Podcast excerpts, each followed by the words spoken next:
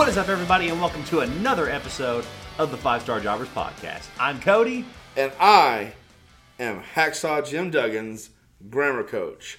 Ho! that's the that's the better of the ones you've done so far. Hey. You're, you're getting better. It's like a fine science, you know? exactly. They, they just come Practice makes perfect. How do you get to Carnegie Hall, right? Exactly. We got to get somewhere. but we're excited for another episode with you guys. We've got a lot to uncover tonight. We say tonight because we're recording at night right now. But Yep. we got a lot to go over. We've had Double or Nothing this weekend and Night of Champions on WWE side. So we've got reviews for you guys. Just our thoughts and opinions. Maybe you guys have different thoughts and opinions. Let us know. If your opinions are different than ours, just keep it to yourself. You know what they say about opinions, right? Exactly. Everybody's got them and they all stink. It's I'm like a butthole. Everyone's got one and they all stink, right? I'm just kidding. We love your thoughts. Ours included. We love your thoughts and opinions. We love to hear comments from you guys. So let us know all on our social media what you guys think of the action that we've had so far this past weekend. But we're just going to roll right into it.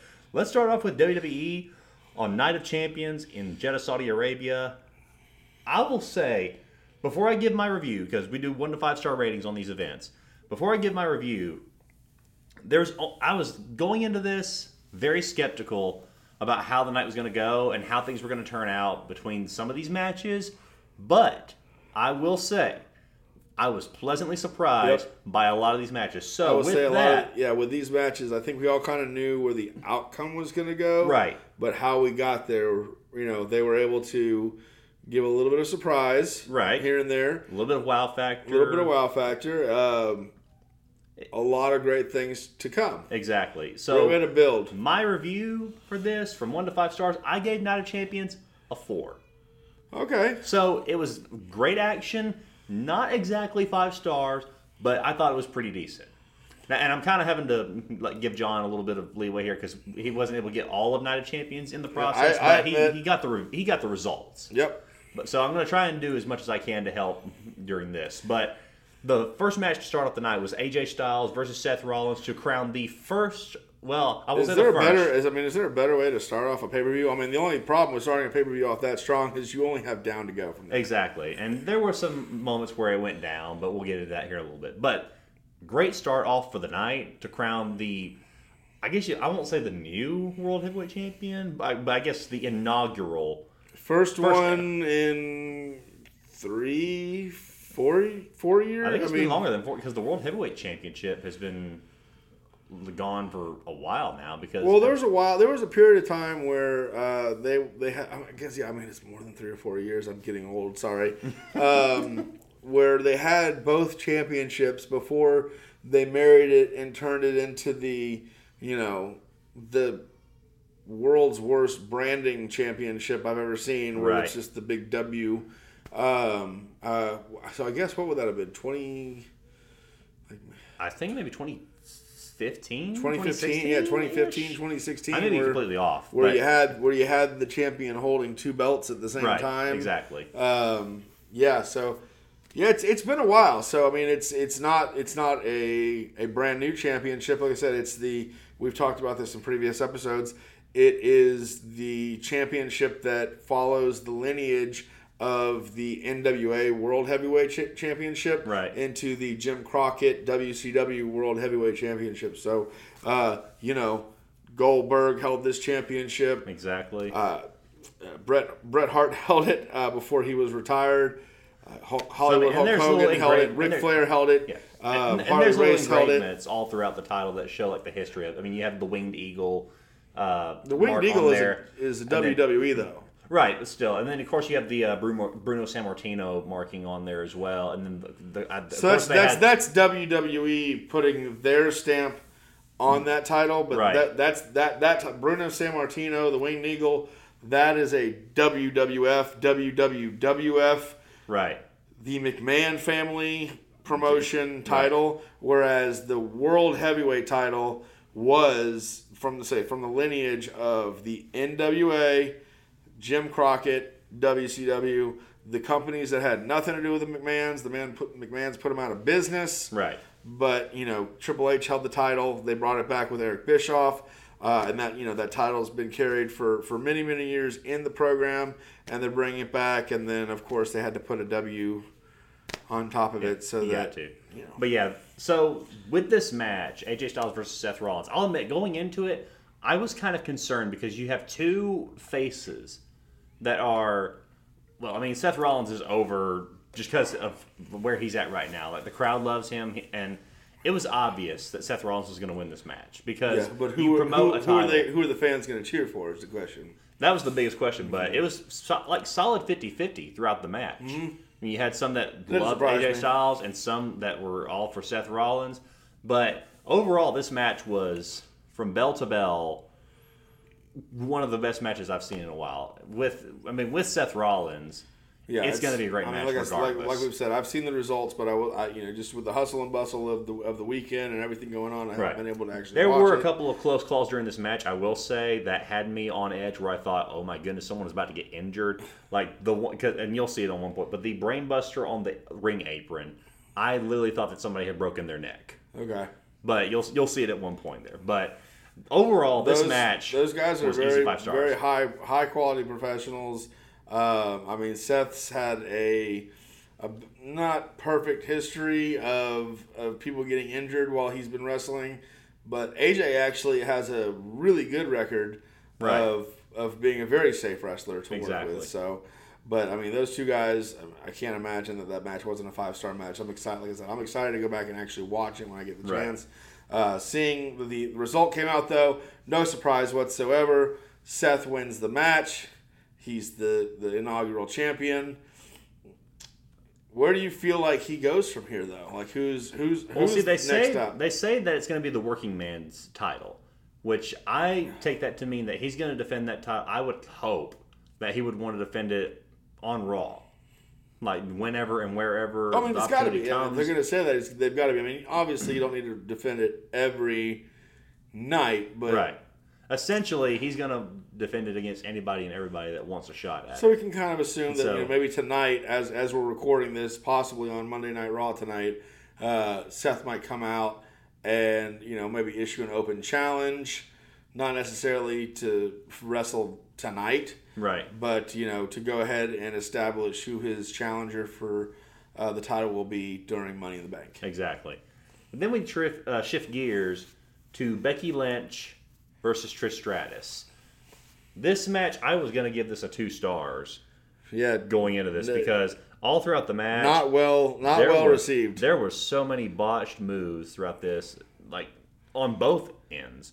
Trish especially. Well, let's more face it. anything. Uh, Trish, gets, Trish gets a lot of credit for being a pioneer of the women's revolution, but I don't think anybody that's um, that's actually seen her work. You know, like I say, I, I grew up during the the climax of her career. Right. Um, she's never been a great worker. No.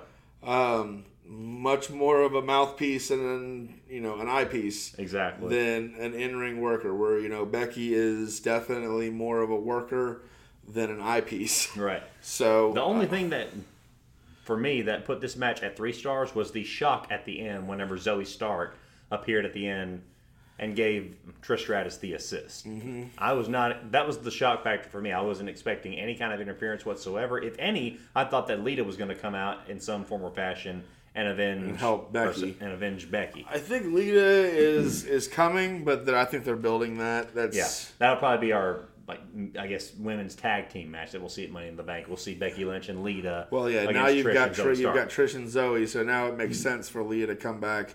They'll have that, and then maybe one more match between Becky and Trish for a final blow off. You know, down the road. Right, and I will say before we go into the next match, one of the worst submission sells I have ever seen, or even no worst submission attempts. and you'll see what happens. Like whenever Trish goes for the like uh, little, I guess you can call it like a Hurricanrana, where she basically goes to the bottom rope and kind of like acrobatically like shifts her legs over onto her, her opponent's neck and then pulls them off. Yeah, total Yeah, Stratusfaction. yeah, total Stratusfaction. Exactly. I couldn't remember what it was. Uh, you, Becky pretty much reverses ruthless it. aggression era people. So- You don't I- know things. I, I'm sorry, but she reverses it. Becky reverses it into what I suppose was was supposed to be a Boston Crab or uh, whatever it was supposed to be. you could definitely But do a you could- Boston crab out of that movie. Yeah. but she literally walked down step by step from the top rope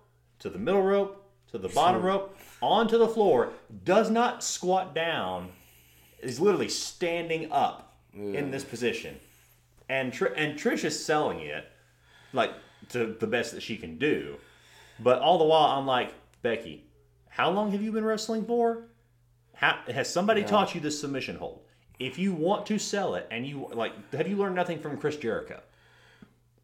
Like Lion Tamer, Walls of Jericho, whatever. Well, you, you, know, I think down. we, we, we talked about this the other day, and it's not just you know this particular submission move, but we talked about this with the uh, it was the Orange Cassidy match on Dynamite earlier uh, this week, um, where sometimes you know in a wrestling match you you've got your your cadence of maneuvers, and they just don't seem to line up correctly. right. And in that case, I mean, we're we're very much obviously backseat booking this. You know, we're we're not professional wrestlers, so we we're talking from a different perspective. But it, it seems like it would make more sense, like when someone is doing something and it's not connecting, like a super kick that doesn't touch your face, Right. or a Boston Crab that is not, you know, being fully engaged in. I mean, I can- don't I can understand. don't sell that. See, I can Like, understand like a super kick, like that's something that's missed, but it's like gone in a flash.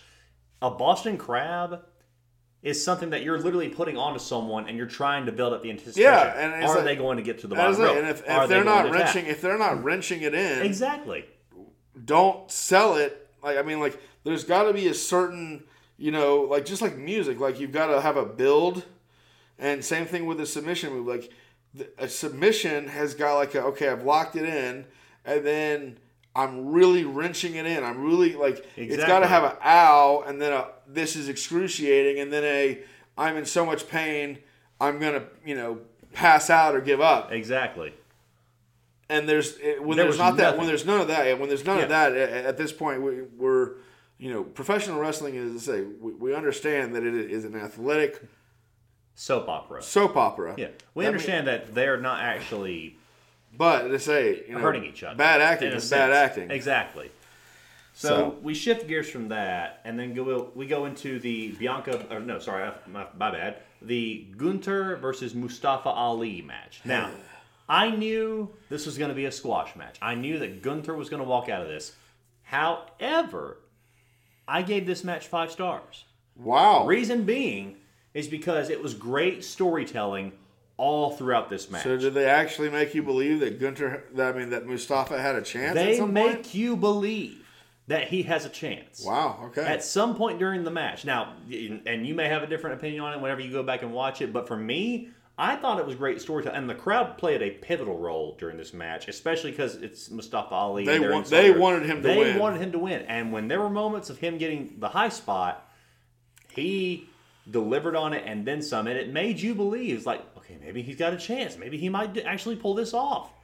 Because there was I no mean, interference whatsoever from Whether I like the character or not, that's how all professional wrestling matches should Right. go. Is there should be that you know those moments where it doesn't matter if it's David or Goliath, if it's the heel or the face, no matter what, you shouldn't know who's going to win. Right. You know, we've watched this enough, and you know, obviously we have a you know we're talking on a podcast and we give predictions, and we you know we can pretty much guess a lot of stuff that's going on. So we really appreciate when we're you know able to fully what they would say mark out Right. and get fully invested in a match. So thank you to the professional wrestlers when they can do that because Exactly. they can say uh, as you watch as, you know anybody who watches professional wrestling and becomes a you know a full fan uh, it, that's that's a hard thing to do as Right. you watch more so that but that's what we're wanting so so kudos I mean whether I like Mustafa Ali or Must- or Ali or whatever they're calling him Right. um, you know if, if him and Gunther like I mean it doesn't surprise me that Gunther could do this Gunther's a fantastic worker 100%. um, so, but like I said, good, good, good. the- Five stars. Can't wait to watch it. Even though I'm not a big Mustafa fan, I mean, you're telling me that this is a this is a great engaging match where, you know, you really do get drawn in. I, Right. Give that to me all day long. Oh yeah, one hundred percent. Then you go into the women's Raw Women's Championship match: Bianca Belair versus Asuka. Called it. He called it. I thought for sure that this was going to be another Bianca Belair walking out with the championship, but I was surprised and then some, especially with how the match ended. Because I mean, I'm sure you saw the results With, of how with it ended. violence. Exactly. Well, not necessarily with violence, but with underhanded tactics Mm-hmm. to where she like she, we all knew she was going to use the mist.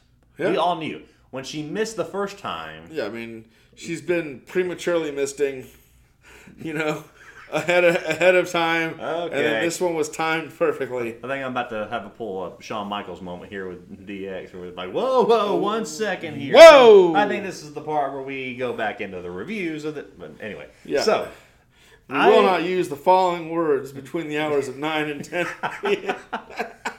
but uh, but excuse me, you got me choked up now. But I was shocked at this because I was not like I, I wasn't expecting Asuka to pull off the win here. I mean, I know she's going through the transition where She she's needed got it. the Kana. I, I, I, I get what you're saying. Like, it, the build was, the build's not there. No, the build was not there at all, and so it, there was nothing about it that made me believe that Asuka was going to pull this off. But, Yeah, but she I will it. admit, I was surprised with it. So I give this match three stars. Yeah, no, I get it. Yeah, it, it was the right thing, but done in the wrong way. Exactly. No, I get you. Um, I mean, like, like, like I said last week, she, the match didn't make sense Right. to me unless they were going to put the belt on Asuka. They were going to change her character. That's what they did, Right. It, it was just. and they've given us a little. It's like they they keep wanting to give us little tastes. right. They don't want to just go ahead and go full bore with her character yet. So. Right. Now, I get where you're coming from in the three stars. I, I like I said, the result I'm happy with. The information that I've that I've pulled from the match,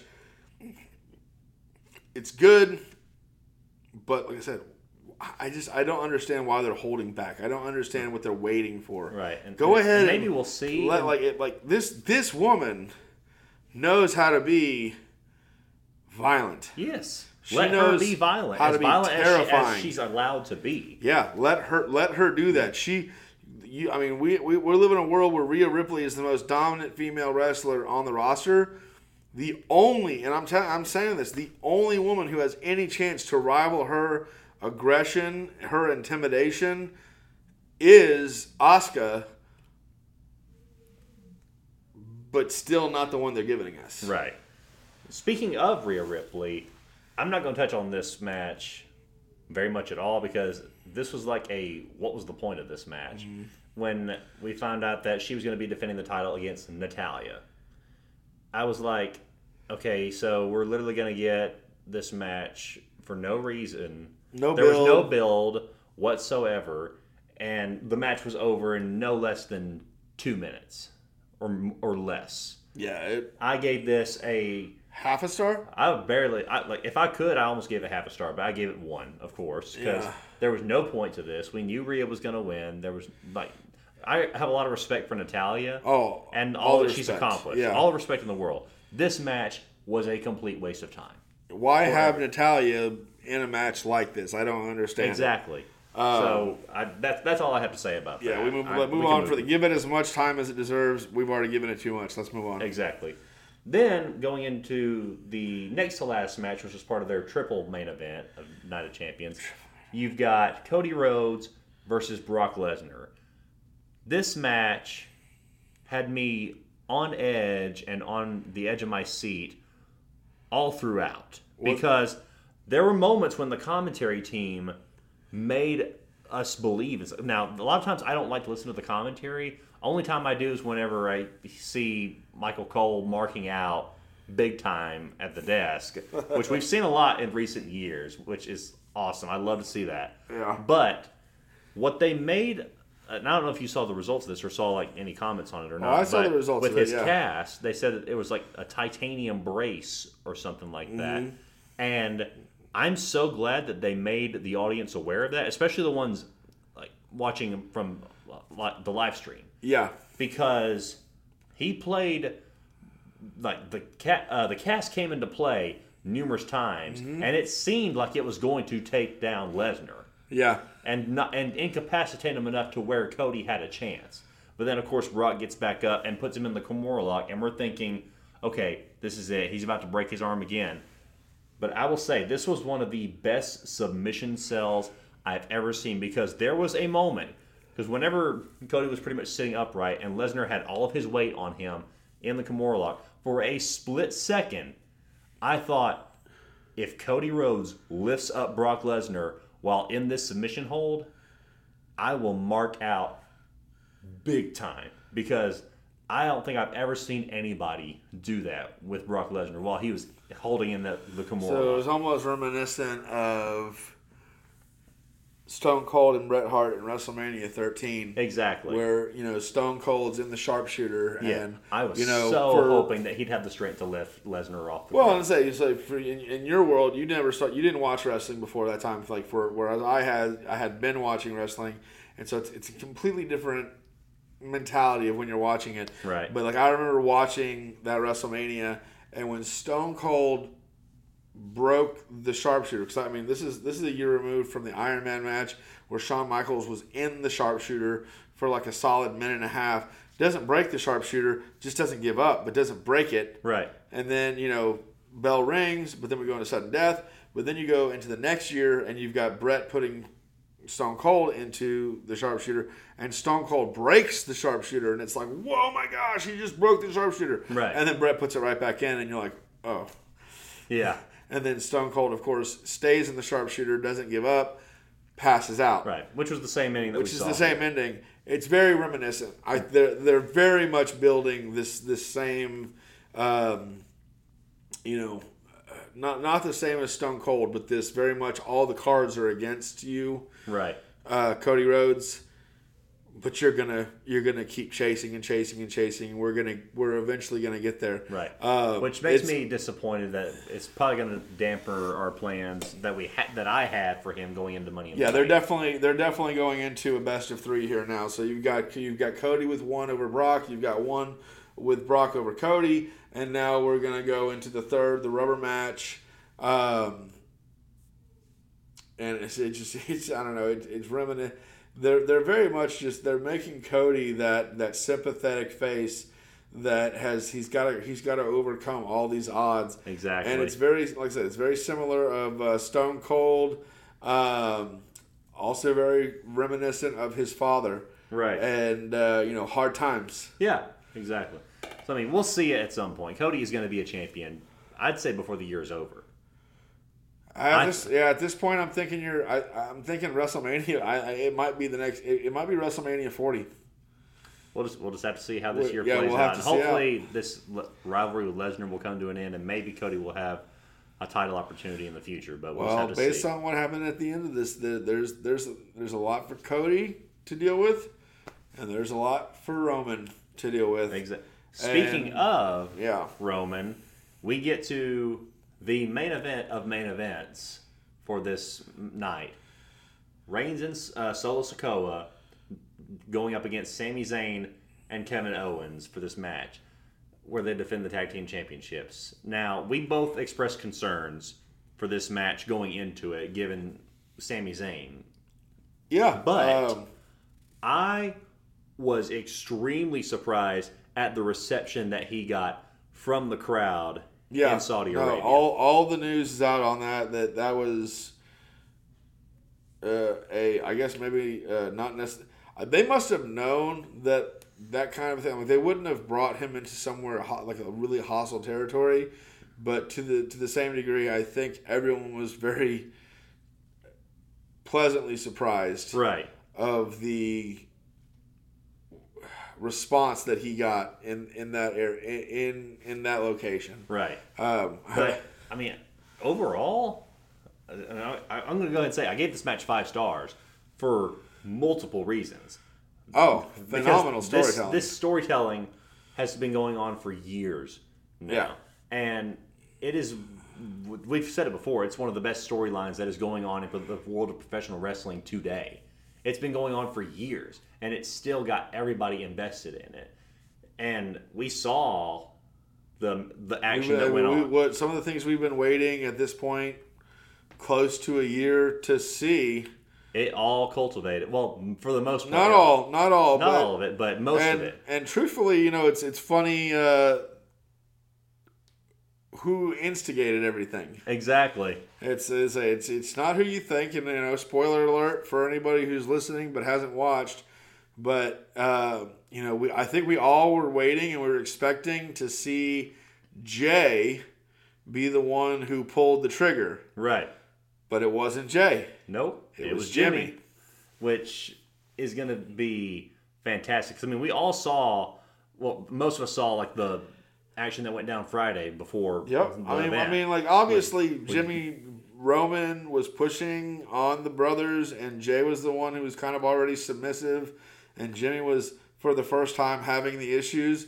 But it's like you know, you go back to this, and uh, you know, Jay has always been the resistant one right. since the the very beginning of the Roman Reigns High Chief, you know, head of the the you know head of the table, Right. whatever you want to call him. Jay was the one who was like, "Come on, like we're equals." Exactly. he's like, "No, we're not equals." And then, you know, the only reason Jay even gives up in the I Quit match Is because he is because he puts the lock on Jimmy, and then Jimmy comes in and is submissive, and so then Jay joins because it's his brother, and, and honestly, and then of course you got Sami comes in, la la la la la. We're all expecting Jay this entire time to be the one who, you know, turns his back on Roman first, but it's Jimmy. So Right. you know, great storytelling. It doesn't. It's not like it doesn't make sense, but it does. It still subverts our expectations. So Exactly. you know, good on the storytelling to get us there and to and to still give us you know surprises.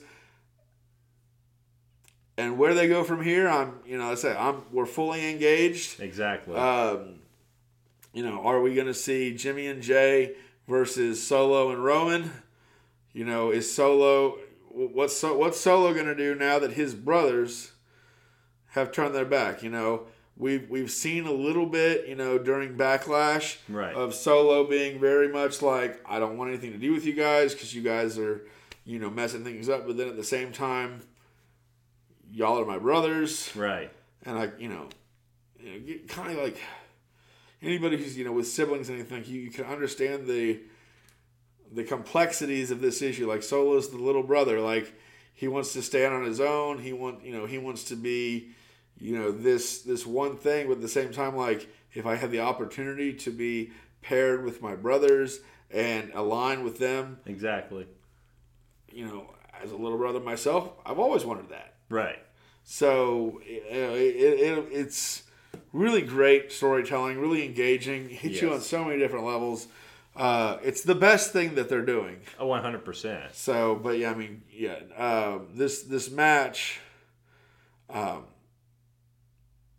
it's it's it's phenomenal. You know, it, it, it's this is the only match that I had the time to actually go and watch. So, like, I immediately just this is the only one, and that says something. Right. I only had time to watch like one match so far. That's the this Which is the match honestly that was I the best match of the night. and it's the best match of the Yeah. um, so I can't say it's the best match because I haven't seen it, but I I kind of figured it would be the the the, the must watch match, oh yeah, one hundred percent. and it definitely hasn't disappointed. Exactly. So yeah, all all in all, the whole event was a four star for me. And I don't know, maybe you might have a different opinion after you watch the whole thing, and maybe Yeah, I maybe, mean, maybe on next jury's episode. jury's still out for me. I I don't know that you know critic wise and dirt sheets and everything. If you read it, I think that Night of Champions is is getting kind of a little bit of a drag. yeah, Uh, I don't think it's very well rated, but at the end of the day, um, what you know, the results that I've seen and what what I've been able to watch, I, I think it's probably better than it's getting reviewed. right, And at the end of the day, it's moving stories forward. exactly. And what else do you want from a pay per view or from a Raw or SmackDown, any any live event period? If you're moving the stories forward and you're making the stories more engaging, As long as people are invested in it. what else is there? Exactly. Well, that's our reviews for Night of Champions. Now we're going to switch over to AEW and give our reviews for Double or Nothing. Now, Now we did both watch this. we watched this together, together actually. with our wives, exactly. who it was lovingly tolerated our ridiculousness. hey, uh, hey, mine was fully invested in the first match. Oh, she was absolutely yeah no, and I think mine had one or two matches where I think she likes the wrestlers a little more than, than I'm okay with, but it's all right, you know. Whatever it takes to get her engaged. excuse me. But yeah, I think we should definitely do an episode where we have the wives watch a wrestling 100%. event and then have them on the episode Yep, one time. like a live reaction, you know. Oh, Because some of the things they were saying during yesterday's uh, event, well, Oh, I, so I wish funny. we had the record. The I wish we were recording. Oh my goodness! Yeah, I mean, just going off from the first match, the Black, uh, Blackjack Battle Royal, Mm-hmm. where Orange Cassidy defended against twenty other people. So you have twenty-one total in this match. Now, we we both kind of suspected that Orange Cassidy would win this, just because we didn't really know who at the time whenever we There were recorded no- this there episode. was no- there was no given like No roster. surprise entrance. No, I mean honestly, I think half the people that were in this match he's already beaten right. uh, to defend the title. He's just doing such a great job uh, defending this title and the work that he's doing. Your wife, who's not a you know not a declared professional wrestling fan, Right. she was full on marking out Oh, one hundred percent for. Orange. She that wanted was what was so much Orange funny. to win. Like, like it was great to like. I, I just enjoyed watching her watching Oh, the yeah. match because she wanted Orange to win, and like when he was about to lose, she was mad. oh yeah, she and was when he no. and when he won, she was happy. yeah, and it's like go Orange, go. That's what this is about. You know, That that's what best watching professional wrestling. Yeah, go Orange, go. Yeah. So I mean, yeah, even even people who aren't declaratively professional wrestling fans can watch someone like an Orange Cassidy and be engaged with his character. Right. And like I said, he's one of the best things AEW has going for him. Absolutely. There's no reason to take the title off him right now. no. Um, There's nobody that needs to right now because The, he's got the a great battle run royal going on. itself, eh. I gave it. I I, gave already- it a three star. Yeah, I mean, I gave it like a two, three. I mean, like a two and a half is the most. Like, I don't know if we're allowed to do half points right now, but I two and a half. Um, it's exactly what I was worried about, and you know, I talked about it in the last episode. If you if you're not one sure, go back and listen. We appreciate it. Um, these battle royals, the the way that AEW does them, um, here's I gotta give credit to WWE. They know how to make a battle royal, a Royal Rumble. They know how to produce that, segment it, give it the right cadence of Right. events. Whereas, I mean, WCW, TNA, I mean, really, not no other promotion does them like WWE does. No. Um, but like AEW definitely doesn't. Uh, it's just too much going on at one time. exactly. Too many people in the ring, too many people outside of the ring. I mean, there were so many parts where we're watching where I could see something in the peripherals of the screen that looked really cool, but that's not what they were focusing on. Right. Um, and just completely missing. At one point, there was a, a moonsault off the top rope to the outside of the ring, And they completely missed it. and they completely like like they literally could see it happening, and then they panned to the ramp. exactly. And I was like, there was nothing going on the ramp. There was just two guys standing there. I'm like, why am I watching it two retards when there's amazing things happening? Someone's putting their body on the line right now. Right. So I, I, I my only my only complaint about this match is just it's it's it, wasn't well produced. Right. It there was just too much going on. Love the ending though. Now the ending. Go The ahead. ending. Yeah. the only reason why is just because it was a typical Orange Cassidy fashion where it's just the nonchalant character, not really caring much. You see Swerve Strickland holding on with one arm on the top rope, about to go off, and Orange Cassidy pretty much like he acts like he's about to wind up for the orange punch, but then just kind of loosens his hand up and then just goes boop and just kicks his hand Just off of the top rope. Just a All he kick. does is separate his hand from the rope. exactly. And then it's like, uh, you know, almost like uh, Wiley Coyote, you know, like right at that moment that he runs off of the, the cliff chasing the road looks runner. down and then and just like then Whoop. help. Yeah, exactly. Then, but Yeah. yeah. uh, that was what was the best part for me. The ending was hilarious. Yeah. Then we get the unsanctioned match with Chris Jericho and Adam Cole with the questionable choice to have Sabu as the special enforcer, which lasted all of what a minute, I mean, yeah, they, they had Sabu. Sabu did Sabu things, but tossing chairs. Getting I love chair- Sabu. Uh, I was telling you last night, you know, I'm, I'm of that generation where I stayed up till the middle of the night to Right. watch ECW when it was coming on in the middle of the night, one o'clock, two two o'clock in the morning, um, to watch the suicidal, homicidal, genocidal, maniac, Sabu, Rob Van Dam, Sandman, all those got Raven. Right. But was- this had this made no sense. Like No. Sabu, Adam, Sabu and Jericho were in ECW at the same time together, but they never had, to my recognition, Sabu's biggest rivalries were like with Van Dam and Sandman, Right. uh, Taz, yeah. not Jericho. No. Uh, so But yeah, just ma- having him it there made it made sense. no sense. Like I mean, I, I don't know that I've even seen Sabu and Adam Cole cross paths once. So why Sabu is helping Adam Cole? It made no sense. Right. But I think it's just for that Vegas pop, just because I guess Sabu. Yeah, Vegas pop. He comes out. He comes out. I guess you know hometown area. He comes out. He does Sabu things. They're great, but then let's move on. Okay, we're having the match, but I, I kind of like the snake bite of this match. There was plenty of violence. There was plenty of spots,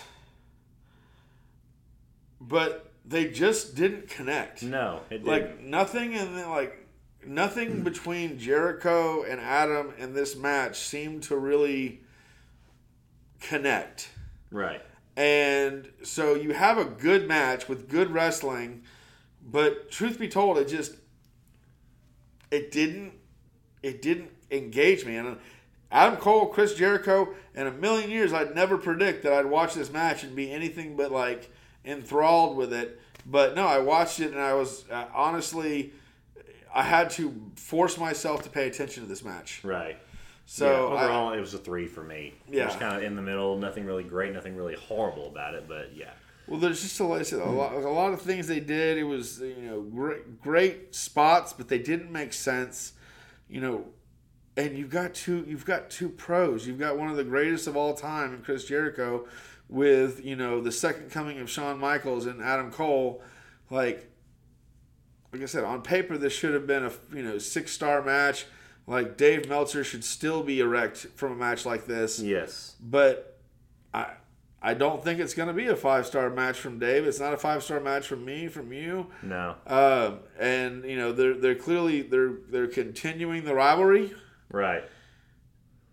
But at this point, I'm uh, I'm It's like, where do you go from here? Yeah, Like, how really- does this end? I, I at this point I, I think they'd be better off to just go ahead and cut loose and uh, try something different with both wrestlers with different people. Exactly. Then we get into FTR versus Jay Lethal and Jeff Jarrett for the tag team titles with Mark Briscoe as the special guest referee. Me and I, I don't know how you feel about it. I gave this match five stars. I give Simply it because I give it four. Uh, Okay. I, I wouldn't give it five stars just because there wasn't anything in this match that made me really lose my sense of reality. Like everything that in, this match that happened, I expected to happen. I, I did too, You know, to, we a, talked- to a degree, but at the same time, it was just that classic, you know, Memphis style where it's- we you got about it last ringside week, interference and This you was got a- underhanded tactics going on. This but, is a very Carney match. Like Yeah. I mean, with the Karen Jarrett, you know, coming out doing what Karen did. Exactly. You know, Jeff, you know, hitting Mark and then going in and actually hitting him later on. Right. I mean, very, very Carney, very um, entertaining. yeah, Um, and like I said, we, we predicted it. We knew this was going to be a good match. We knew it was going to be good wrestling. We knew there was going to be good, you know, outside of the wrestling, you know, scope uh, interactions, and it was good. Like I said, it, there wasn't anything that made me just go, "Wow, this is the best match that so and so has ever had." So it's kind of hard to look at it and give it a five star, but I give it four stars. Four stars is nothing to shake, you know, to Oh yeah, no, at. easily. Uh, it was a great, it was a good match. Um, the dirt sheets will come out and tell you that it was a boring match. I disagree with fully. One hundred percent. Yeah, there's no way this was a boring match. No. Then we get Wardlow versus Christian Cage in the ladder match for the TNT Championship. This one for me, I gave it three stars, Well, just kind of because Not well sequenced. no. Big, my biggest thing is one, the table spot. Whenever Wardlow did the senton, missed, I mean, you, he you- missed You were sitting. table. You, you were sitting next to me, and I looked at him. I go, he missed. He missed. Right. He missed He, it. he He got enough of his body to make him go through. The He got enough of his body but his to butt- prove that the table that uh, Chris that that Luchasaurus was on was gimmicked. Right. Because had had that table not been gimmicked, Yeah, he it wouldn't have broke. Yeah, Because it would have been all Wardlow. Wardlow Wardlow went butt but first Yeah, he did. through the second table. He did he barely touched Luchasaurus. And then you had the whole. I don't know what Wardlow was trying to achieve with this because he is not a cruiserweight. Do not try and springboard onto a ladder when you are 250 plus pounds. Yeah. Six foot six, six foot seven, however tall you Yeah, are. that- that you lad- are a heavyweight trying to pretend to be a cruiserweight. What's funny is we were there, watching- are, there are some things that he can do. Like he can pull off a senton. Well, no, it's funny is we but- talked about this. So we're watching this match, and I'm just kind of you know I'm going back on this. You and I are watching this match together, and uh, at one point, uh, Christian is on the ladder, Yeah. and he's laying supine on the ladder. The ladder's on the ground. Wardlow is on the top rope. He does a swanton from the top rope, Yeah. right onto Christian, and he nails that one. It's not like the one on the table with Luchasaurus. Right. He nails that one like Jeff Hardy. Like he puts all his weight on Christian. Right. Christian takes all of the bump. And you know, I even said, man, you can definitely tell that is a sturdy ladder. That is that is not like a Yeah. gimmicked aluminum ladder where like you know in some with some matches you see these ladders you know it, it- it's give and take here but like older school WWF you know you know early TLC matches with those aluminum ladders Yeah. like where they would just crumple they would crumple Yeah. for anything like you know one they were good for one or two spots and then boom then that was get it. rid of them new ladder Yeah. these ladders are sturdy well, you got this ladder that's this sturdy. We've seen that it's sturdy. We've been watching it in the match, and then they put this ladder up. Wardlow goes jumping onto this thing, and it collapses. Yes. and I mean, it, It- it's warped. it's I mean, it is warped.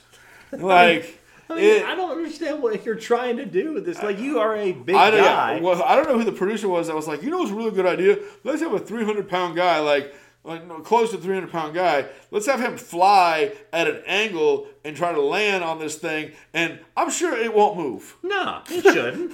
Like, Yeah. I have no understanding of physics or anything. it's just a thought. It's just a thought, you know. Yeah. Maybe, yeah, maybe a guy like Wardlow shouldn't be jumping from place to place onto a ladder. right. But, But yeah. leave, leave that to Komander, Rey Fénix, and all those yeah, other so, guys. yeah, somebody who is you know 200 or less might have the ability to you know be fleet-footed. Exactly. But I'm sorry, Wardlow, uh, as as athletic as you might be, fleet-footed is not something that's going to happen on your No. size.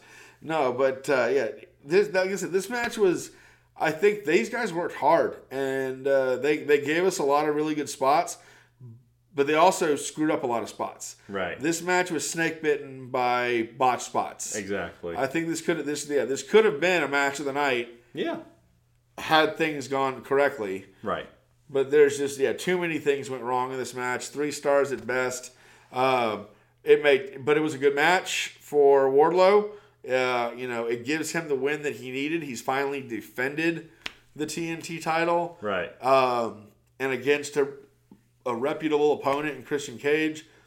So excited to see where they go with him from here. Right. Then you go to the women's championship match with Jamie Hayter and Toni Storm. Now, I know you you were glad to see Toni Storm win the title. Absolutely because- glad to see Toni Storm Yeah. win the title. The ending was kind of abrupt.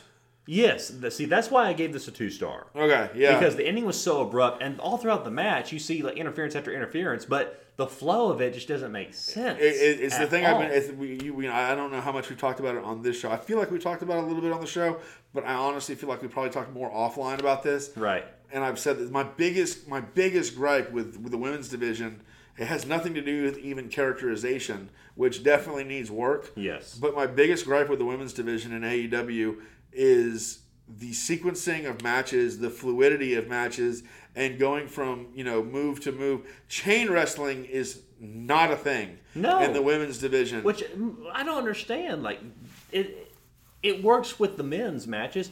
It can work with the women's matches as well. and it's not like there aren't people who are good producers working back there. right. So I, I just don't get it. But yeah, I mean the women's matches they're just they're they're clunky, they're choppy. Yes. There's They- nothing that's fluid about it. There's nothing that just flows together. and that that keeps you from being able to be invested, man. It's like it's the that you know I don't sit there. We don't want to nitpick to nitpick, but like I want to mark out. Yes, I want to be. I want to mark out so bad for a women's match in AEW. Yeah, but I I, can't because there's so many times that I'm often reminded of. Well, that was just a that was a worked spot that didn't that didn't work. Well, I will say there is one match on the night that I marked out just slightly, but we'll get into that here in just a little bit. You And son of a. and you'll understand why. Then we have the House of Black open house match, which we saw the acclaimed, and Okay, yeah, I'll say Billy Gunn. This okay, so honestly, I would say like from this match to the end, like is the climb of the pay per view. Like truth be told, like the matches that like up until this point, it's like we were watching and they're good matches. But like I just I and I wasn't saying anything. We're having a good time. We got the wives. We're having you know we got pizza. Life's good. But I'm sitting here watching this pay per view. I'm like, man, this is kind of like it's a little bit of a where- where going? letdown. Yeah, exa- so I gave Uh, this two stars. Just No, but I- no, the no, I, I'm I'm going the opposite direction. No, this, Really? thi- yeah, this match, this match to me was the first match where the spots made sense. The uh, wrestlers had a good fluidity. Um, there was a good back and forth. Like there was a period of time, and even though this is like, like we talked about this, I don't see I don't see the House of Black losing those trios titles for a long time Right. with them giving them their own style of match and they're still producing and kind of perfecting how they're going to do this match i feel like the house of black like these are their titles they're not losing them for a long time but even during the match acclaimed had me believing there was a chance they might have taken these titles off of them See, so and, I, and I didn't. See, that's the Yeah, you thing. don't get it. I, I, uh, I couldn't in, invest in it very much because I knew that the House of Black was going to win this. There's Yeah. no way they're taking the titles off of, of them. So this match for me just seemed like it was just a squash match because I knew House of Black was going to dominate in this. Well, there was I no mean, way they're going to take. they the won but i don't I, I, I can't say that they dominated i feel like this was a, was a good back and forth match uh, and you know the house of black comes out winning it there's no surprise there Right. But like I said, at one point the acclaimed had me believing like there was a potential that they could have won that match with the you know with them and and and Daddy Ass. Um, uh, you know I I love the acclaim and the walkout. Everyone loves the acclaim. Everyone loves the acclaim. Now I will and say the walkout, Yes. the dom, the the oh. that was probably the sickest burn. our buddy Justin, who is not even a big wrestling fan, call out to our buddy Justin. yes. he was with us watching last night. He's he's self-proclaimed not the biggest wrestling fan, but Right. he was there He hanging out with us. Mm, mm, and the- he m- but like gist he knows a, he knows a, a certain amount, and even he popped. Oh, when, yeah. when they made the the Dom reference. Oh my gosh. Oh my gosh, it was so good. was so good. I could have gone back and watched that over and over again just because. I could feel the. Heat I mean, uh, from that. I, I, It I, is so I good. assume Buddy Matthews had one stiff, stiff kicker Oh, or, yeah. or punch as a result of that line somewhere in the I match. actually watched the interview because uh, Chris Van uh, Vliet, or how you how Van? Fleet. Van Fleet, whatever you say his last name. He actually had Anthony Bowens in for an interview, and he was asking like, "Do you like? Do people know what Max is gonna say whenever he does his rap?" He's like, "No. All we do is just we have like a team meeting where we'll just look at current events or what's going Yeah. on, and then we'll just sift through and be like, okay, we could probably use that." And then Max at some point goes, "I think we could just use all of this," and Anthony's like, "No, no, no, no, no, no, no, no. We can't use that." Yeah. So. But yeah, that was the best. I'd say the best burn that Max has done on the mic. Uh, I mean, yeah, In a that, while. that, yeah, in a while since ever since the Karen Jarrett burn. Oh yeah, that was so good. But Yeah. yeah, I mean Max Caster and Anthony Bowens. I mean the acclaimed are one of the best. Everybody loves the acclaimed. exactly. Yep. Then we get into the TBS Championship match Oh. with Jade Cargill and Taya Valkyrie. All right, so let it be let it be known here. All right, Okay. I'll, I'll just be the first one. I'm admitting here. So we're watching this. You know, Cody and I we gave our predictions last week, Mm-hmm. and so we're we're going through it. And between Night of Champions and up to this point, um, some people I'm not going to point fingers, but some people may have been a little bit precocious, cocky, overly, um, uh, you know, into their percentage Mm-hmm. of correct guessing Go on. until this match. Exactly. I call now. I will say I was wrong about one thing: how soon the title was going to change hands because um, I I, don't think knew, anybody. There's no way anybody I predicted knew this. Kris Statlander was going to come back and dethrone Jade Cargill. I called it from the very You did. beginning. You did. But I was not expecting it to be on the same night that she night. defended against Taya Valkyrie. No, I, I was waiting for Taya to win this match. Taya doesn't win this match. I look at Cody and like as I'm saying, well, all right, you got that one. Boom. You see Kris Statlander walk Statlander out, comes I'm out, I'm like, like- I freaking told you. So you know, I guess in the world of gambling, you know, you have a you have a win. You know, you can pick a winner, but then there's a parlay. You won the parlay, sir. I, I give you all credit uh, where credit is due.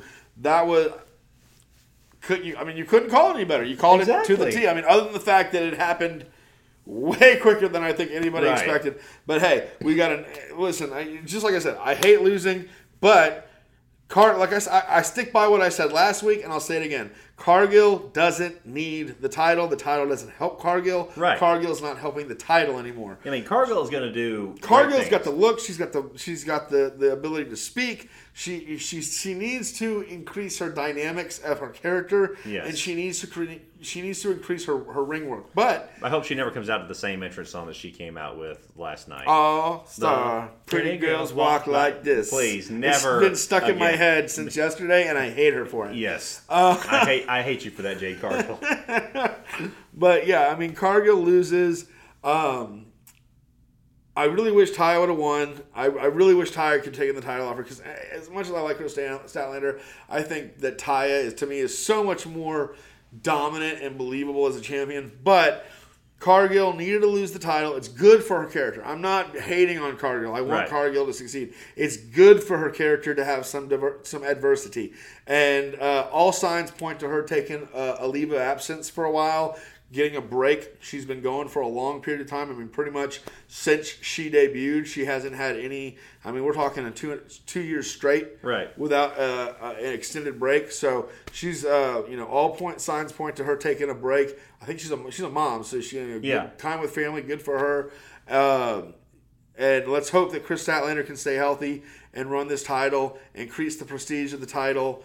Um, like I said, I would. I would have loved to see it on Taya, but um, I, I I'm a big Kris Statlander fan.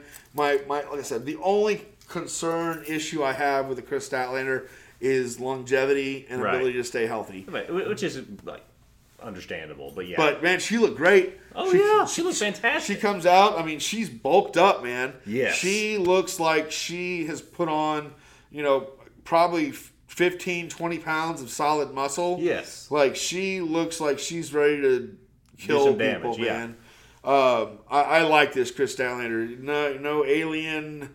You know, yeah, Andromeda like- Galaxy or whatever like- it was that she was from. yeah, I don't know. You know, I like the know. I like There the be best I like the best friends kind of Kris Statlander, but this new one I'm I'm I'm very excited. So Yes. um, you know the whole the whole not necessarily the match, but the whole program. I give it about four stars. Yeah.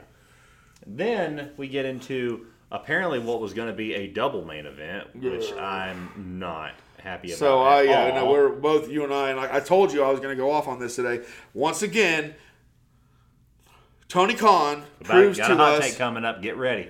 once again, Tony Khan proves to us that he is the elites, and I'm gonna I'm gonna say it. I'm gonna say it. Each Bay boy. Okay, Okay, I'm gonna pick, okay. I was about to say, Latin. like, this- right, this- We're not losing our we're not losing our non-existent sponsors yet. Okay, and remember, a sponsorship in us is a sponsorship in family-friendly entertainment. Yes. but you know he's an itch bay boy for the elite because there is no reason that the elite goes on over your champion. No. Like- it, it makes no sense whatsoever. This is the I don't the- understand. Not only is it your champion, but it's the whole thing is the build up is this the four pillars. Yes. It's the people you're building your entire industry around. Is these guys. The elite only have so many more bumps left on their bump card. They only have so many matches left, but you are such a fanboy that you've got to put them at the top of this. And I'm sorry, this was the best match of the night. Yes. This should have been the main Easily. event. This You- was the five star match of the night. this Well, was the five star match of the night. This is the only match I gave five stars for the night. Like I, I, I haven't given any other match five stars. This Right. is the only five star match, and every every person working it did a fantastic job, Easily. and they deserve to be main eventers. Yes, they should have been the main event. Uh, Agree. ti- you know, like I I, said, this it. this this is why AEW can't kick that that that into that next gear, Right. and become a true competitor with WWE. Like we're sitting there watching, and you know, we're talking to our friend Justin, who is like I said, he's a casual fan at best, Right. And and we're sitting there talking to him, and he's a WWE guy because most casual fans are WWE. WWE Yeah. fans. And he's like talking to us about Night of Champions, and we're like, dude, you're about to watch the better product. And, you know, this is why people like Justin don't see AEW as a viable, you know, competition for WWE. This is why they're not going and clicking on AEW over clicking on WWE because you're not putting over the talent that needs to be put over. You're not building talent. Like, what did Vince do to beat WCW? It wasn't put over talent that's already put over. Because guess what? That's what WCW did. Exactly. WCW took all the pre-existing talent, brought it over to them, and then said, "Look, we've got Hulk Hogan. Look, we've got Randy Macho Man Savage. We've got Roddy Piper. We've got Ric Flair. We've got this dinosaur and this dinosaur and this guy with a back problem and this guy with spinal stenosis and this guy with diabetes. I don't care." And then TNA did the same thing in the early 2000s. Right. Look, we have Scott Steiner with Steiner Math. And we have Jeff Jarrett with a bad mullet. And we have Sting who can barely take a bump. And we have Kevin Nash who doesn't do anything except accept a paycheck and move on.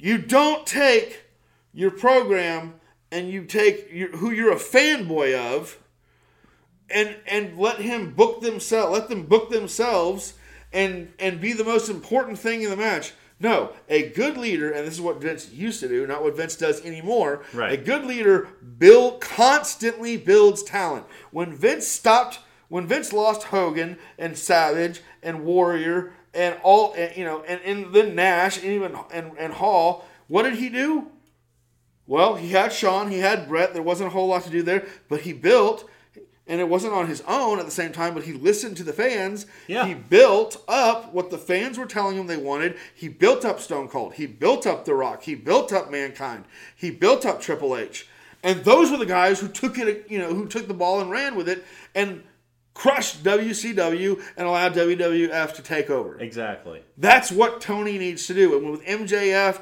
with Jungle Boy, with Sammy Guevara, with Darby Allin, Those That's are- what he are- has. Those are your guys. it was. And let's say he, he he's until you get over wanting to put over your buddies. This isn't. This is no longer. This is not a business. This is a a hobby. Exactly. Stop treating this like it's your hobby and treat it like it's your business.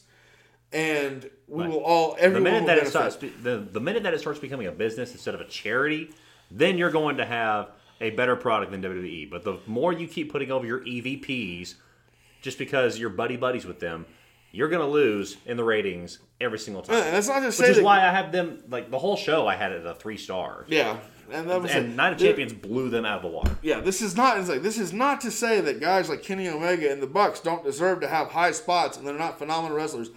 Obviously, they are. Yes, but But they're EVPs. They should be trying to put over the talent themselves too. They shouldn't be taking the main event spot. exactly. I, I'm like I said once again. I, I completely like. I want to like Kenny and the Bucks, and I want to believe in them.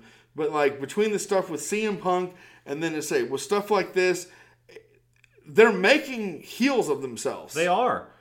Like people are getting tired. I don't. I can't speak for every wrestling fan, but for us, we're getting tired of seeing Kenny Omega and the Young Bucks. I'm I'm done. I'm done seeing it. I'm done. And Adam Page. Give me something different. Yeah, I mean, honestly, I'm done with Adam Page as well. Yeah. Give me something different. Give me something new. Give me something that I can invest in that is not the same people over and over and over and over and over again. Yeah, but it's getting old. yeah, but so yeah, so I'm, I'm off my soapbox. Yeah, talk. yeah, sorry.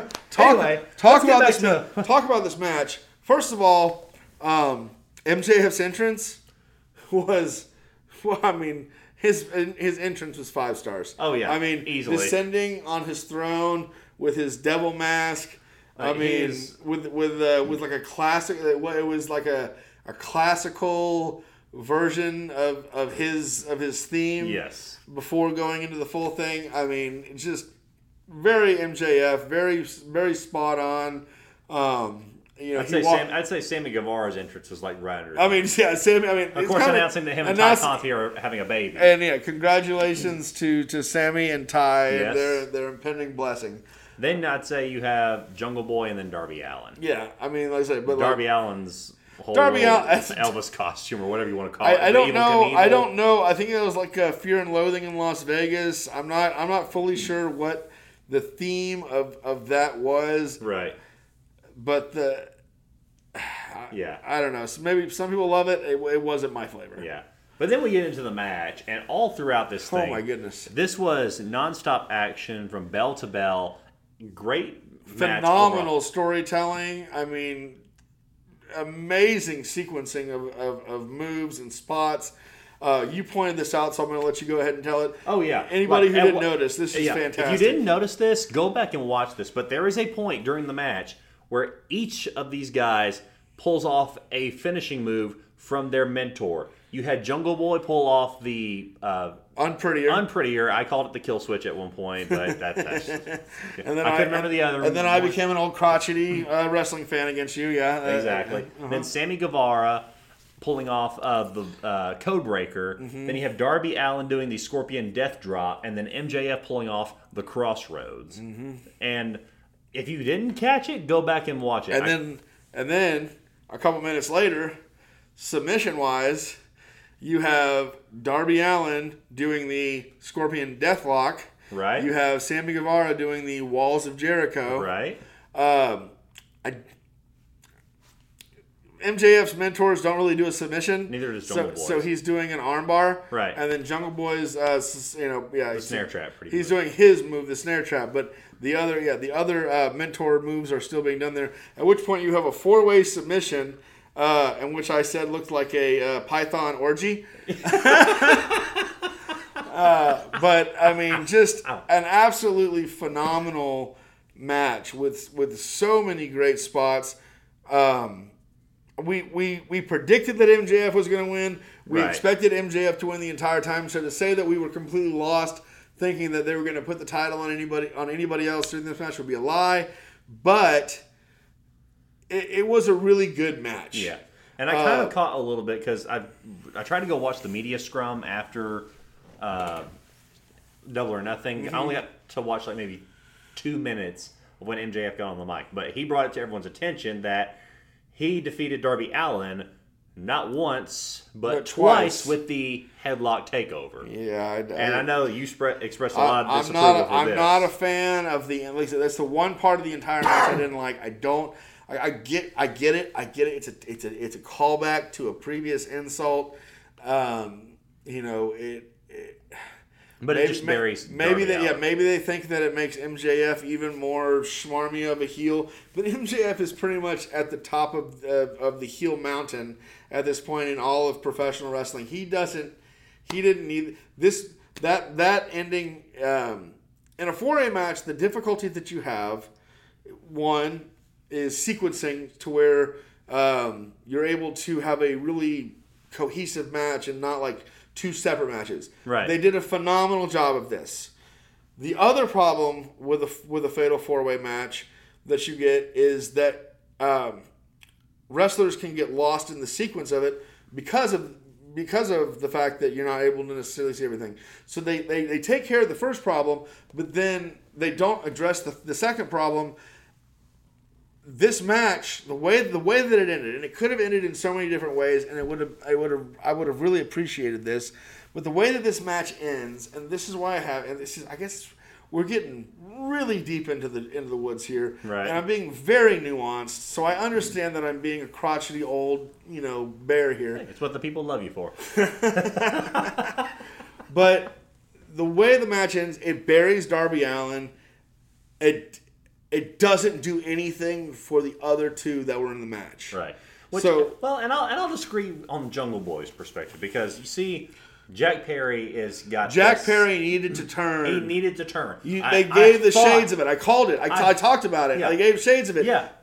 Go on. No, I mean like because it showed like we thought that at some point he was going to use the title and use that killer instinct that Christian Cage said that he needed to adapt to. Which he needs. But of course, hopefully we'll see that in weeks to come or month or hopefully not uh, months, but slow we'll burn, see. a slow burn, I guess. But here's the thing: it would have been way better. Sometimes a slow burn is the best way, and sometimes shock and awe is the best way. Right. In this situation, for I mean, you already had Sammy come out. He announces that he's you know going to be a daddy. His his face turn is all but fully completed before the match even starts. Exactly. So then you've got Darby, who his mentor is Sting.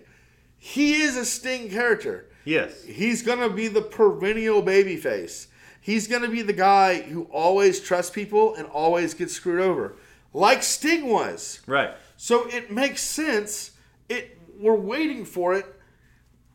Jack Perry, and let's say uh, uh, another one of our friends who was there watching, um, who's not who's who's not a wrestling fan at all, but is a fan of Jungle Boy, had even know said they don't they don't call him Jungle Boy anymore. They just call him Jack Perry. And I Right. I said to him, well, that's because I think they're trying to evolve his character, which is why I think they're going to have him turn heel. Which would be good.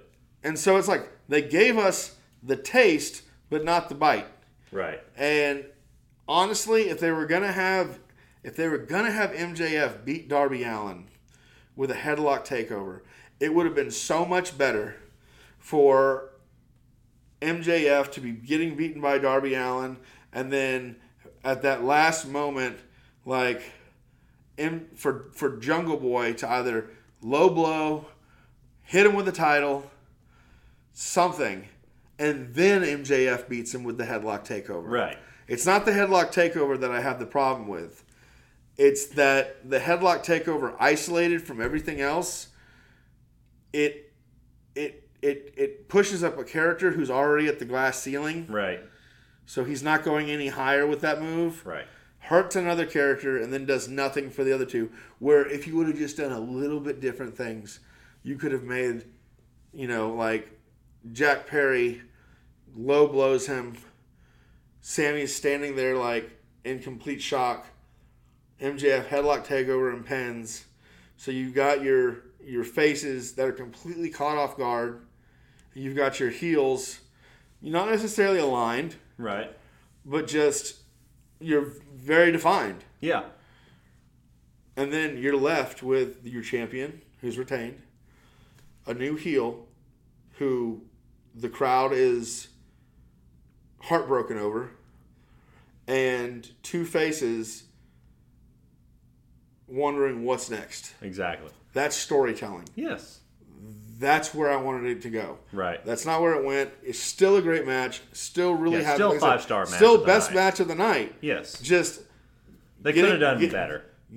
this is the this is the main event to me. So I'm going to give this all of the nuance and all of the scrutiny that I can possibly give to it, and that's it. That that's what I that, that my only frustration was that, but I think my biggest frustration in the world that it was the second to last match and not the last Right. one. Then getting into the last match, I don't want to spend a whole lot of time on this just because No, this was uh, absolutely. I don't want to spend as much time as they spent playing Wild Thing. Ex- oh my gosh! And I will say, thank I will so I will thank the Young Bucks for this one thing during the match. Thank you for super kicking the singer. Thank you for finally ending the song. At first, I'm I like, thought the singer was wearing like like was in black mask. I was like, oh, this isn't going to go over well with the woke population. Right. And then uh, uh, Justin points out, good on him. After the Young Bucks kick him, they go, "Do you think that maybe he was wearing a face shield because they knew that he was going to get kicked?" Huh, okay, which made sense. it made sense. Yeah, but they but- literally played Wild Thing, which, by the way, on the actual track recording is less than a three minute song. They played this song. I'd for say 10 minutes. Ten minutes. I'm it like, can someone please just super kick every single band member? Just be like, enough is enough. I don't want to hear this song. Like, Mm-hmm. I will be happy if I never hear this song in AEW again. Jon I, Moxley. I heard Wild Thing so much that I don't even want to hear it when Rick Vaughn comes out. No, I I'm tired of hearing it. It was like ten to twenty minutes long. Like that's the only thing I'll say. Thank you to the Young Bucks for super kicking the lead singer. Yeah, that's that's the only good part here. The- yeah, Yeah. then we have the anarchy in the arena. I mean, uh, All this, this- is a, it's a spot fest. It's a lot of violence. Yeah. I mean, these guys did everything they could to entertain us. We appreciate them. Like I said, I got nothing against the people that are in this ring. Right. I mean, these are some of the best wrestlers in the world. You've got Kenny Omega. You've got the Young Bucks. You've got Hangman Adam Page. Yeah, asterisk. yeah. And then you've got Jon Moxley, Bryan Danielson, Claudio Castagnoli, and Wheeler Yuta. And like I said, I called it in the last episode. I was calling the BCC for this match. I want the BCC to win this match. Yeah. I think the BCC needs to be the next era. Yeah. The, I mean, these these guys aren't the NWO, but they are. I mean, They're not far off. like Claudio Castagnoli, Jon Moxley, and Bryan Danielson. Wheeler Yuta is like their their young boy, but like by itself, that should be the most deadly faction in the last twenty years. exactly. And I now mean- with the addition, which I don't know how this Well, is going to yeah, play. we'll get to that point, but like, but so I mean, you have a, a major spot fest match. Yeah. And I mean, they pull out everything but the kitchen sink here. Um, Exactly. From- probably one of the worst spots I've seen with tax ever is the atomic drop. With, with, With the Matt feet, Jackson the feet barefoot on the barefoot, tax. right on. Like I thought it's bad, like when the back goes on there, or like, but Yeah. like his entire heel was silver. Yeah. like I, every part of me cr- crinkled. Yeah, Okay, I same. pickle, I- crin- I pickle crinkled. Like my my sphincter like tightened. I every every part of me was uncomfortable when I saw that spot. So I mean, kudos to them. I've been I've watched a lot of death matches. I've watched a lot of Hell in a Cell matches, and that one definitely made. I went full turtle shell. Um, so I mean, it was. I mean, it was just a heck of a. It was a heck of a spot fest, and then. Um, I'll let you tell you the, the twist at the end. Yeah, the the addition of Takeshita at the end in the in the BCC, which I I, I, don't really understand. Takeshita, I go. don't get. Like, Yeah. I like they've done a couple things with him, but like, okay, maybe if we were in Japan and we're talking about Takeshita in Japan, which he's way over, more over in Japan than he is in America, Right. Maybe this match makes way more sense. But here in But I mean, America, you know, but I mean, ultimately we know why. It's because they're building up to Forbidden Door. They're where building they're up gonna to- have. You're gonna have the golden showers or the golden girls, uh, Yeah, whatever you whatever like- you want to call them, Kenny Omega, and they're they're gonna bring Kota Ibushi, and it's gonna be against uh, Takeshita and either Danielson or Moxley in a tag team, or maybe it's the entire you know elite Golden Showers team against the the Blackpool Combat Club, Right. That doesn't have a LGBTQ plus inference name. Yeah. Um, I'm excited about the idea of Makoto Kota Ibushi. I mean, don't get me wrong. Yeah. Um, next to Nakamura, my favorite NJPW wrestler. Uh, you know, true you know, NJPW, not no not a guy Jin like a Jay White, Right. Anything like that. But like, other than Nakamura coming into the um, America. Kota Ibushi is, is is my main Right. NJPW guy. Like when he came into NXT for the what was that? Was that the the cruiserweight championship? yeah, there, it's like a cruiserweight. Is the cruiserweight open? Yeah. Like that was the guy. I was like, please, please, please tell me they're signing him and that he's going to be in NXT. Um, you know, and that didn't happen. Uh, same thing with Zack Sabre Jr. Uh, I'd love to see Zack Sabre Jr. Um, but uh, Kota Ibushi is one of my absolute favorites from the NJPW world. So obviously that coming in, I'm excited about that. But yeah, the, the way the match ends, um, the BCC wins. I'm happy with it. Keshta, it's kind of like it's like it's a swerve, but it's a swerve that you know it, it goes over like a fart in church. Like, Exactly. It- You know. But yeah, that's why I mean, because it was a spot fest, because there was a lot of moments where it, like you wince up. Yeah. Because of the stuff that went on, I gave it a four. Yeah, Just just because of the spots. That yeah. I mean, on. like it's like it it it elicited reactions. yeah, a lot of reactions. But yeah, for this weekend, I think we both agree WWE blew AEW out the water. Not necessarily Story, out the water. storytelling As far as wise, storytelling, storytelling wise, yes. and I mean, at the end of the day, like they did less and achieved more. Right. So, like, if you want to talk about utilization of talent, storytelling wise, um, yeah, I mean, I, yeah, I, I- would have to give this to WWE. You know, work rate and stuff like that. I mean, I, I'd say work rate. AEW still has some of the best workers that there are. 100%. But they say storytelling is still not. Storytelling is still behind workmanship, and I, I don't care what anybody says. This is American professional wrestling. It's not Mexican professional wrestling. It's not Japanese. It's not U. It's not UK. Right. The American professional wrestling storytelling comes first, Exactly. and AEW still doesn't quite have storytelling up to the same, not even in the same realm as WWE really, um, which sucks because the minute that, that they get that there, I mean we're off to the races, and you know not Monday Night Wars, but we've got we've got wars. You know we've got a legit. Everybody wins. We got a situation where professional wrestling is at the apex of its ability. You know, we, we can we can see wrestling like it was in the late '90s, Right. Where you know you, you everybody wins because it's just everything's better. Right. So I mean, yeah, I mean WWE. Got, you're right. I, I give it the win too, uh, begrudgingly. Yeah, unfortunately. But that's our reviews for this weekend. Guys, thank you so much for watching this episode, or not watching, listening to this episode. Hopefully, we can get to a point where you can watch it. But If you watched it, congratulations. Exactly. I don't know where you are, but you must be- Well, there's a different physical realm or plane that people can exist on, but we won't go into that right now. Exactly. but thank you guys so much for listening. Hope you tune in next week for another episode here at the Five Star Jobbers Podcast. We'll see you next time. Keep it five stars.